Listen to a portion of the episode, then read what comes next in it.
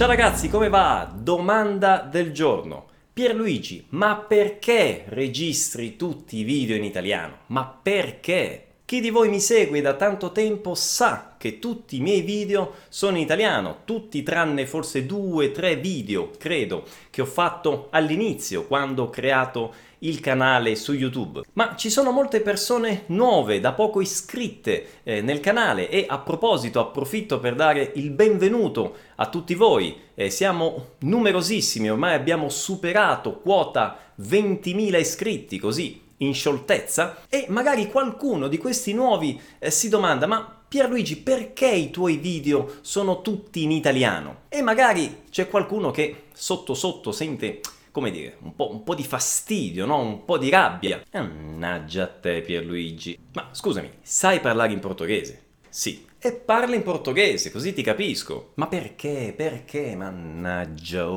Dite la verità, quanti di voi hanno pensato almeno una volta a questa cosa? Ditemelo nei commenti, fatemi sapere. La risposta a questa domanda la lascio dare a voi, o meglio, ad uno di voi, ad uno degli iscritti al canale che recentemente, qualche giorno fa, mi ha scritto un messaggio dicendo esattamente queste parole. Vi leggo il messaggio di Eder, che ringrazio tanto, e che scrive No início, quando comecei a acompanhar os seus vídeos, ficava com raiva, pois você falava tudo em italiano. mas agora vejo que é uma excelente maneira de se familiarizar com a língua, a escrita e também coordenar a audição. Parabéns pelo trabalho e un feliz anno nuovo a você e sua famiglia. Ecco, in questo messaggio di Eder, che di nuovo ringrazio tantissimo, c'è la risposta a questa domanda. Io potrei registrare tutti i video in portoghese e sarebbe un ottimo modo per me per esercitare il mio portoghese, ma non sarebbe utile assolutamente per voi che volete invece imparare l'italiano. Ovviamente chi sta cominciando ad imparare l'italiano fa un po' più di fatica all'inizio, è necessaria più attenzione, più concentrazione, bisogna ascoltare più volte i video per comprenderli, ma poi questa maggiore fatica all'inizio si trasforma in un beneficio, quindi in risultati migliori dopo settimane, dopo mesi di ascolto quotidiano. Per aiutarvi e per facilitare questa comprensione, in ogni video io inserisco i sottotitoli a leggenda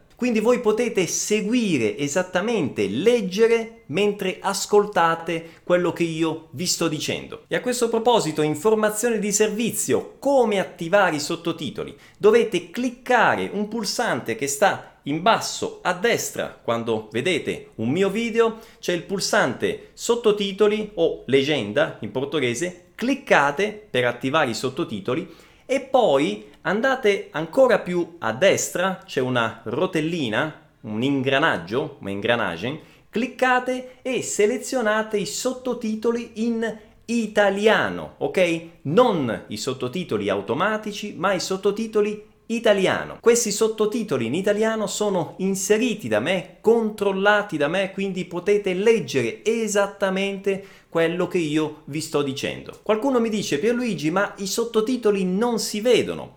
Attenzione, siete voi che decidete la configurazione grafica dei sottotitoli. Potete andare nelle opzioni e definire colore, dimensione, carattere dei vostri sottotitoli. Se state vedendo il video su Facebook è la stessa cosa, dovete cliccare nelle impostazioni, configurações e azionare i sottotitoli. Leggenda. Se state vedendo il video dal cellulare dovete prima cliccare sul video e poi cliccare nei tre pallini in alto a destra nel video e selezionare sottotitoli. Leggenda. Bene ragazzi, in conclusione io vi ricordo di scaricare l'audioguida in italiano con testo in italiano e traduzione in portoghese, l'audioguida gratuita piena di strategie, tecniche e consigli per imparare l'italiano. Commentate, fatemi sapere cosa ne pensate, raccontatemi le vostre sensazioni, specialmente all'inizio, quando avete cominciato a seguire il canale e noi ci vediamo alla prossima.